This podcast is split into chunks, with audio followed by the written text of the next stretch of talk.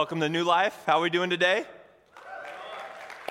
Very good, very good. Well, thanks for having me. Thanks for listening to me for a little bit today. My name is Dave, and I am so just honored to be able to share God's word with you today on a very special day, Father's Day.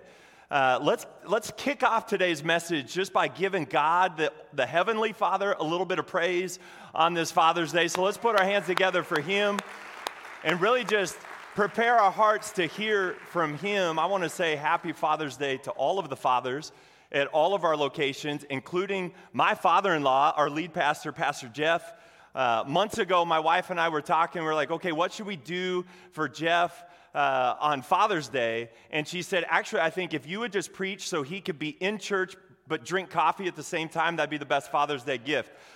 And so I'm just kidding. That conversation never happened. It just worked out well this way. But when I think of fathers, I think of legacies and the legacies that they leave behind. And one of the best fathers that I ever got to witness in my life was actually my mom's father, my granddad. Fran Hunt, he grew up mostly in North Platte, where I've been living with my family for the last eight years. He graduates high school, he joins the Navy, and goes on and just lives this uh, incredible life. And one of the things that stands out to me is the decision that he made right after he had enlisted in the Navy, before he'd even shipped out. He was telling one of his friends that he had just joined the Navy. And she made this comment that was kind of a disparaging remark about the life that he was then going to live, like the changes that were going to happen in him that weren't good. You know, he was going to be full of, you know, this crazy lifestyle and debauchery and all of this. And he said, I don't really know why she said that, but I made a decision right then and there that when it was Sunday, no matter where I was in the world, I was going to go to church. And then for seven decades plus after that decision, if it was Sunday, he was in church. And there was a commitment that my granddad lived out that impacted not just his life, not the life of my grandmother, whom he later married, uh, not just their kids, but me as, as their grandchild and one of their many grandchildren, and now they have great grandchildren. It's left a legacy that I want to see passed down to our kids and their kids and their kids that commitment to the Lord. That's what we're talking about today an unwavering faith and commitment to God. You see, we're all committed to something. Uh, and oftentimes we're committed to multiple things. If you're married, you're committed to your spouse. If you have kids, you're committed to them. If you have a job, uh, whether you enjoy it or not, you may find yourself fully committed to it. If you, you know, enjoy a sport, all right, you, you find that you are committed to that sport. I'm committed to the Boston Celtics. I love watching them, even though they lost the NBA Finals recently. I'm still committed to them. What are you committed to?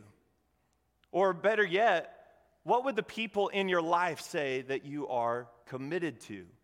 See, what, we, what we're committed to matters. It's going to determine the quality and the direction of our life. If you're committed to quality friendships, that's going to lead to a, a healthier direction in your life. If you're committed to the local church, which, by the way, I mean, you may not think of that as a commitment of yours, but if you're sitting in one of our auditoriums, if you are connecting with us online right now, that's an action that shows uh, at least a certain level of commitment to the local church. That's going to lead to a healthier direction for your life. If, the, if I was to ask your, your friends, hey, what are you committed to? And they're like, oh, Netflix. If I want to know what's good on Netflix, I go to this guy. Okay, that might not be the healthiest thing, but we're all committed to something. And so it's valuable for us to take a little bit of time to consider what are we committed to and how does that impact the quality and the direction of our life. Today, we're going to look at the life of Abraham and what we can learn about unwavering commitment from his story. Last week, Pastor Chris started our series, Unwavering, by looking at Abraham and the call that God had on his life. And he gave us that simple definition of what a call is that it's a command with a promise. God called Abraham to move to the land that he would show him, and along with that came this, this promise of blessings, that he'd be made into a great nation, and so on. Well, between that story and the story that we're going to look at today, God miraculously provides Abraham and his wife Sarah with a son named Isaac. He's their first son, and he happens to be born in their old age. In fact, when Isaac is born, Abraham is 100 years old and Sarah's 90 years old. All right, so it was a fairly miraculous thing. In fact, Sarah laughed when she found out that she was going to have this child because she didn't think there was any way. She thought it was impossible for God to be able to give them a child. It's difficult to fathom then just how special Isaac must have been for Abraham and for Sarah because they'd waited for such a long time. You know, nowadays, we're in this society where we don't like to wait long for anything. I mean, like if Amazon, the order that I just placed, doesn't arrive in two days, I'm, I'm ticked off about it. I'm like, why don't they allow a drone to drop it here and have it here within 30 minutes? We're out to eat, and if our order takes more than 10 minutes, we're starting to think, okay, when, when is my pizza to show up? But Abraham and Sarah, they've waited a long time for Isaac, and so he was incredibly special to them. Let's dive into the story for today. It takes a crazy turn. And you're probably, once I start reading this, you're going to think, why are we talking about this on Father's Day of all days? But let's take a look here. We're going to uh, be in Genesis chapter 22, starting in verse 1. And we're going to read a, a, bunch of this story because I, I, just felt like when Moses wrote this, he told it better than I could if I tried to paraphrase it. So we're going to read a, a, this story found in Genesis chapter 22. Let's start in verse 1. It says, Sometime later, so sometime after uh, Isaac has been born, and God has done some other incredible things in Abraham's life, sometime later, God tested Abraham's faith. Now turn to your neighbor and say, tested. Tested. That's an important word.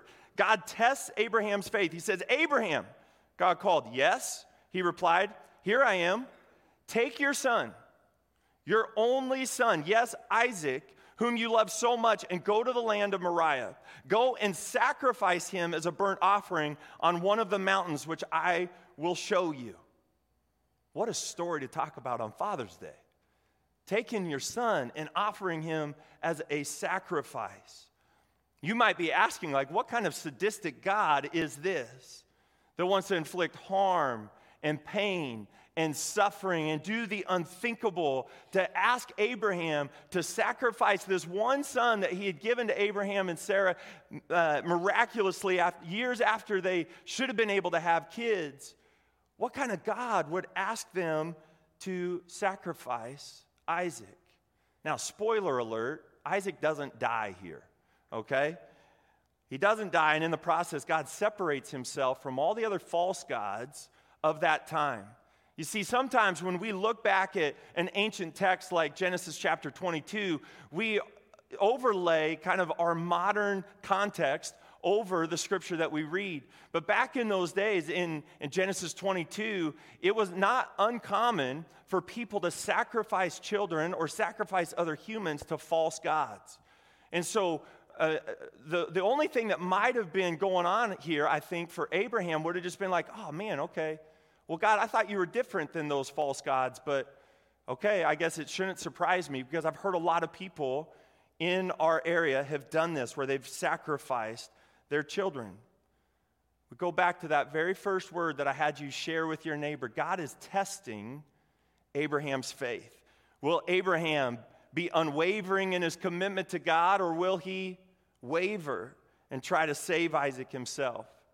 Before we move on, it's important to understand what a burnt offering is. A burnt offering, which is what he's asking Abraham to do with Isaac, is, a burnt offering is this it's a sacrifice to the Lord showing your dedication showing that you're all in with your commitment to Him. A burnt offering was an act of giving everything to the Lord, not trying to save even a piece, but you know, an entire animal. You're going to sacrifice everything and not hold anything back. And this God, this, this test that God has for Abraham is going to reveal his faith. It's going to reveal his level of commitment to the Lord. And if we respond with obedience when we're tested, God tests, or excuse me, God's tests build our faith. If we respond with obedience when God tests us, He'll use that test then to build our faith. So the beginning of the test for Abraham really takes place the next morning. He wakes up and he has a decision to make. Am I going to follow through with what God just told me to do, or am I not? Am I going to listen? Am I going to be obedient, or am I not? Let's take a look at verse 3. It says, The next morning, Abraham got up early. He saddled his donkey and took two of his servants with him, along with his son Isaac. Then he chopped wood for a fire for a burnt offering and set out for the place that God had told him about. Now, notice right away, Abraham doesn't delay his obedience. How many of you that next morning you'd have hit snooze a few times? And you'd been like, I, I, I think I probably just dreamt that, and I don't really know if that was really what I heard, so I'm just to keep sleeping. And I'm to hope that when I wake up, it's a different test that I've got set in front of me. But unwavering faith does not delay obedience. And we see that in Abraham when he gets up early the next morning, he prepares what he needs, he grabs his servants, and he gets ready to go. Verse 4 On the third day of their journey, so again, this is, this is not a simple journey. He would have had plenty of time to turn back. He would have had plenty of time to talk himself out of being obedient. On the third day of the journey, Abraham looked up and saw the place in the distance. Stay here with the donkey, Abraham told the servants. The boy and I will travel a little farther. We will worship there, and then we will come right back. Now, notice, Abraham has no intention of coming back alone. He says, We will worship there, and then we will come right back. This gives us an idea of Abraham's commitment to God. His commitment to God is not wavering. He continues to follow through with what God has commanded him to do. He doesn't necessarily know how Isaac is going to return with him. He doesn't maybe understand it. He doesn't necessarily see the entire path, and he doesn't see the ending of the story and everything in between. But he's got a faith, an unwavering commitment to God, and he believes Isaac's coming back with me. We will come back. Continuing on, verse 6 So Abraham placed the wood for the burnt offering on Isaac's shoulders, while he himself carried the fire and the knife. As the two of them walked on together, Isaac turned to Abraham and said, Father? Yes, my son, Abraham replied. We have the fire and the wood, the boy said, but where's the sheep for the burnt offering? Now, before we go on, let's take a little bit of time to consider how old might Isaac be? How old might Isaac be? It's worth noting that the Bible doesn't specifically say, he the Bible doesn't exactly say what age Isaac was. Therefore, it's probably not super important. We shouldn't make it the main thing when we're reading this story, but I do think it's important so that we picture this story at least somewhat accurately. When I was a kid, when I was a young adult, and I would read this story, I would picture Isaac as this young child that really couldn't help himself. But there are a couple of things here that I want to point, ourselves, or point our attention to that make you believe that maybe Isaac isn't this young, young boy, all right? And by the way, scholars and theologians, they differ a, a fair amount on maybe just how old, or excuse me, Isaac was. Some think he was a child. Some think he's as old as in his 20s or his 30s. But regardless of exactly how old he was, I want us to hone in on these two details. One, Abraham stacks the wood on Isaac's back for Isaac to carry. Now, when I first read this story uh, years ago, I would have thought maybe Isaac's four or five years old. Now, as a father, I've got a five year old, and if I stacked wood on Bear's back, he's not ca- carrying it more than about five feet, okay? I've got a three year old, City, which, by the way, I'm to try to drop all of my kids' names in this sermon because I tell them if I name them in a sermon, I have to pay them five bucks. This will be the best Father's Day ever for these guys. But City is our three year old. If I stacked wood on his back, he'd probably just fall over. So that's one detail. The, the other detail that we have to pay attention to not only does Isaac put the wood on his back, but also he has the awareness to look around and say, Dad, where, where's the sacrifice? Where's the animal coming from? And so for today, and I'm not saying this is exactly how old he is, but let's just picture Isaac as a teenager. I think that matters because as we read on, we're going to realize, man, there's a certain level of commitment to Isaac as well because Abraham's at least 100 years old. And then Isaac is this maybe teenager if he doesn't want to go along with what Abraham is trying to get him to go along with, he could probably get away. He could probably get away. Let's take a look then at Genesis chapter 22, verse 8. God will provide a sheep for the burnt offering, my son, Abraham answered. And they both walked on together. When they arrived at the place where God had told him to go, Abraham built an altar and arranged the wood on it. Then he tied his son Isaac and laid him on the altar on top of the wood. And Abraham picked up the knife to kill his son as a sacrifice. In his unwavering commitment to the Lord, he's willing to sacrifice the one son that God gave to him and Sarah. At that moment, the angel of the Lord called to him from heaven Abraham, Abraham. Yes, Abraham replied, Here I am. Don't lay a hand on the boy, the angel said. Do not hurt him in any way, for now I know that you truly fear God. You have not withheld from me even your son, your only son. It's at that moment then Abraham looks over and there's a ram that's caught in the thicket next to them, and he realizes there's the sacrifice that I'm supposed to give. The Lord has provided like he always does. Pick it up in verse 15. Then the angel of the Lord called again to Abraham from heaven. This is what the Lord says Because you have obeyed me and have not withheld even your son, your only son, I swear by my own name that I will certainly bless you. I will multiply your descendants beyond number, like the stars in the sky and the sand on the seashore. Your descendants will conquer the cities of their enemies, and through your descendants, all the nations of the earth will be blessed. Say that with me will be blessed, all because you have obeyed me. Then they returned to the servants and traveled back to uh, Beersheba, where Abraham continued to live. So, Abraham, remember, he told them, we will come back. They had no idea exactly what was going to happen, but he had an unwavering faith, a commitment to the Lord that, yes, they were going to go and they were going to follow the Lord's leading, but he knew that God is good and Isaac's coming back with me. So, what do we learn from God? What do we learn about him and his character and his nature? The first thing is this that God desires obedience.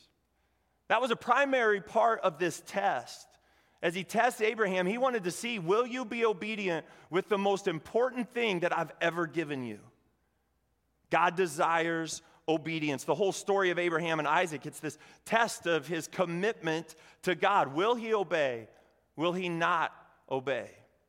A couple of weeks ago, Pastor Jeff shared with you this, this moment where we sensed the Lord leading and, and asking if, if Tiffany and I would move here and that we would be able to send Tyler and Sarah Baroni out to North Platte. Will you be obedient to that? And that was a moment that tested our faith. But we decided, above all, we want to be obedient to the Lord's leading. And I want to just give a quick shout out to Tyler and Sarah. They're leading the North Platte campus today.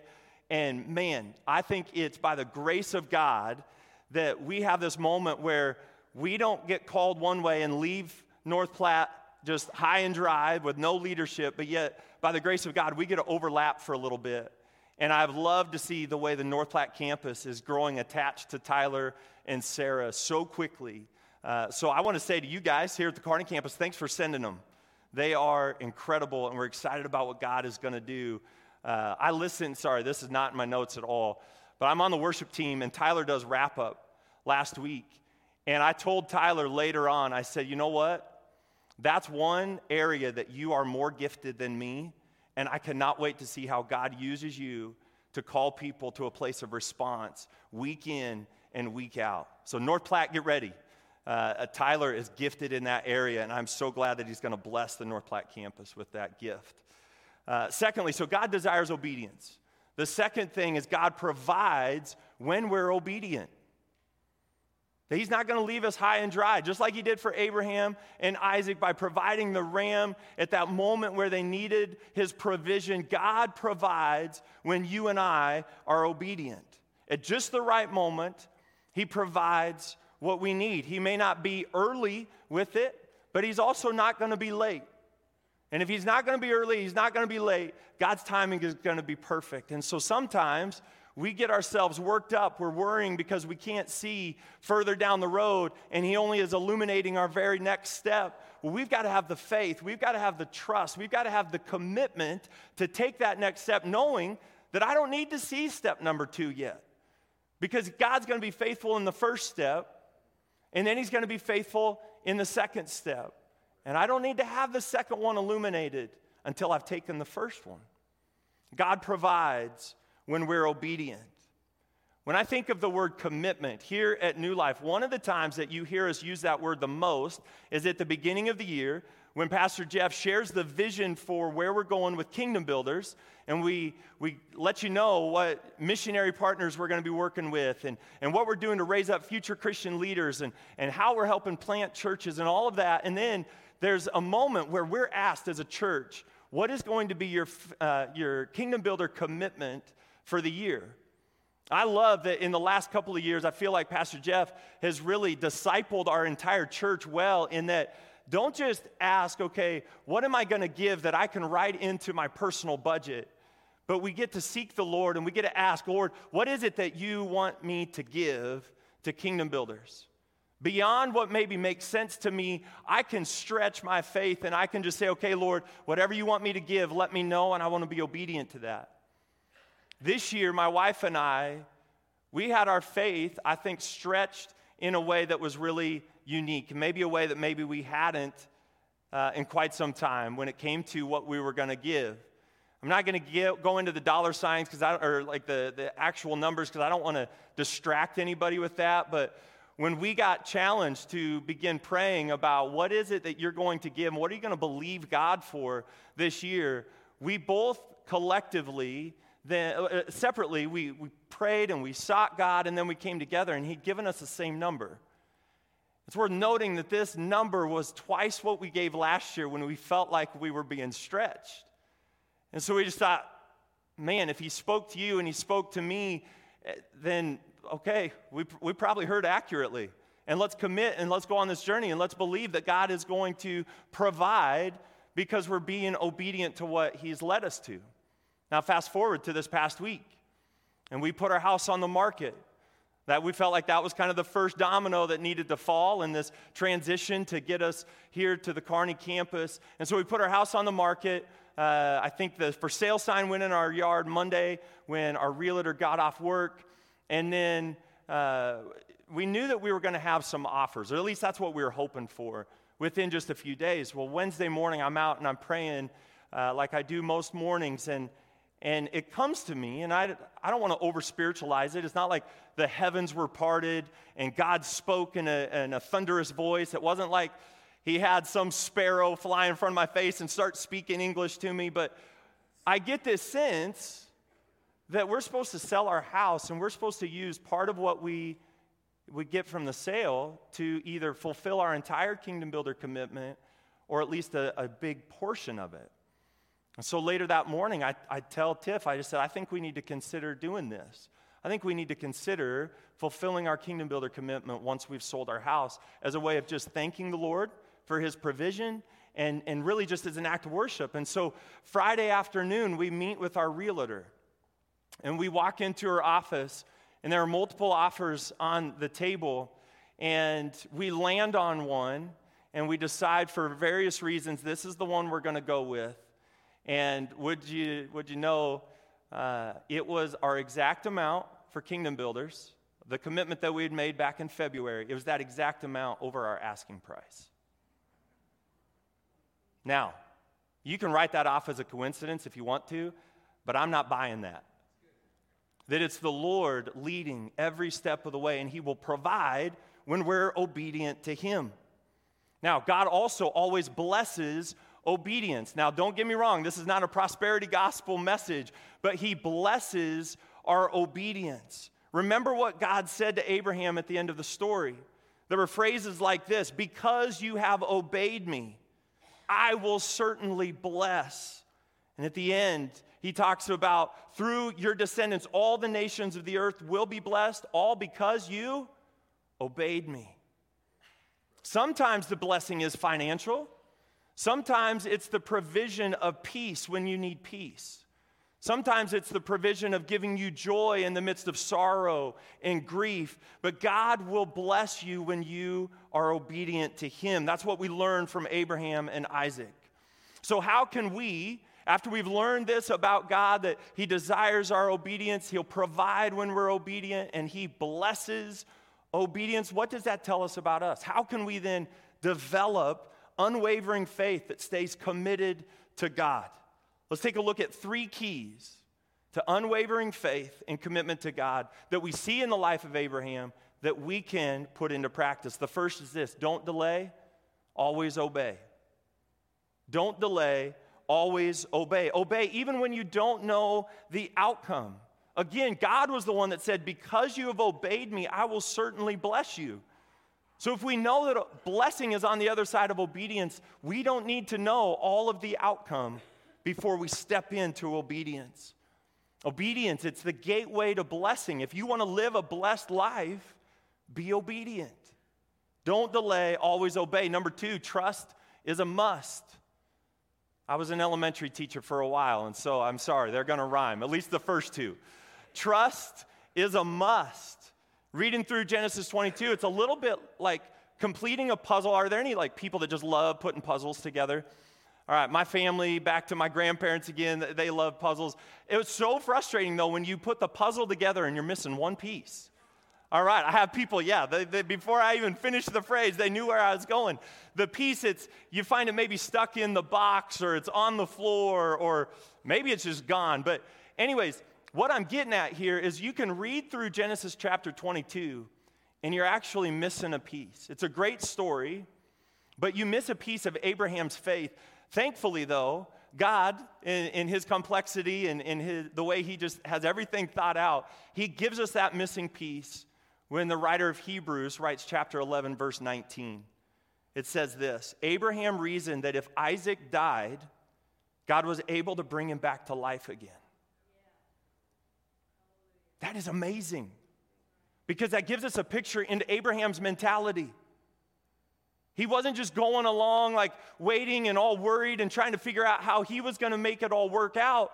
It tells us right there that God, er, excuse me, Abraham reasoned that if Isaac died, God was able to bring him back to life again. Now, it's worth noting that at this point, there is no recorded resurrection of anyone at that time. But Abraham is believing God for the impossible. He's believing God for something that's never been done before, at least in recorded history. He's saying that if Isaac has to die, I still trust you, God. I believe you could bring him back to life. You're the one that allowed us to have Isaac in the first place when biologically there was no way that we should have been able to have him at all. Talk about next level faith. When, when was the last time that you asked God and believed God for something that seemed impossible? When was the last time that you you prayed or you stepped out in obedience, believing that God would do something that you didn't like even think had been done before. Trust is a must. That's how we get there. Trust, like Abraham did, that God is good, that God is who He says He is, that God will never leave us, He'll never forsake you, He's never to harm you. Yes, He may test you, but that's for your best. His test is for the best. Another rhyme. I didn't have that in my notes. All right, let's move to the last one. And I didn't have, I didn't have another rhyme. Believe me, uh, ask Pastor Robert. I, I, I struggled with this one because I wanted it to rhyme, but here we go. The last one give it all to gain it all. If you want unwavering faith and commitment to God, we've got to get good at giving it all to gain it all. The Lord can't bless what we withhold from Him. God wasn't going to bless Abraham with the descendants and all of that if he would have withheld Isaac from him. But instead, he gives, in a sense, everything. He gives it all, and he gains it all. Jesus said this in Mark chapter 8, verse 35 If you try to hang on to your life, you will lose it. But if you give up your life for my sake and for the sake of the good news, you will save it. If you give it all, you can gain it all. Jesus knew a thing or two about giving it all, right? Let's make some connections. We, we draw this, this message to a close because really, Abraham and Isaac points us to God, the Father and his Son, Jesus Christ. There are so many parallels, there's so many connections. And I want us to spend just a little bit of time thinking about God the Father and Jesus Christ, his Son. You see, in the, in the story of Abraham and Isaac, Abraham's this father that's got a son that he just absolutely adores, absolutely loves, loves dearly. It's his one and only son with Sarah. Abraham the father, God our heavenly father. Isaac, this beloved son, and Jesus Christ, the one and only son. Isaac carrying the wood on the altar. What does that make you think of? Jesus with the cross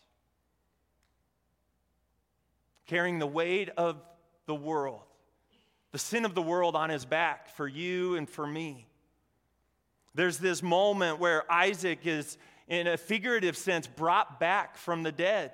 Because Abraham had put him on the altar, he was ready for the sacrifice, and Isaac is lifted from the altar. He's brought back to life. And then Abraham is able to go on, and his family is, increases to the number of, you know, beyond what the sand on the seashore has or what the stars in the sky total. Jesus Christ is brought back to life after he's been sacrificed. He's raised from the dead. And that's why we're here thousands of years later to worship him, to live for him, to give it all. He gave it all to gain it all so that you and I may have a way back to the Father. He's the way, the truth, and the life. No one can come to the Father except through Him. God's family expands exponentially, all made possible because of the sacrifice of Jesus Christ. Why did God send Jesus to die for you? Because He loves you. John 3 16 and 17. It's not going to be on the screen. I just want you maybe, maybe even close your eyes and just hear these two incredibly valuable verses that tell us about God and his love for us. For this is how God loved the world. He gave his one and only Son so that everyone who believes in him will not perish, but have eternal life. God sent his Son into the world, not to judge the world, but to save the world through him. If God loves you so much that he held nothing back, and he gave his best to you, then it's time to let go, hold nothing back, and go all in with an unwavering commitment to him.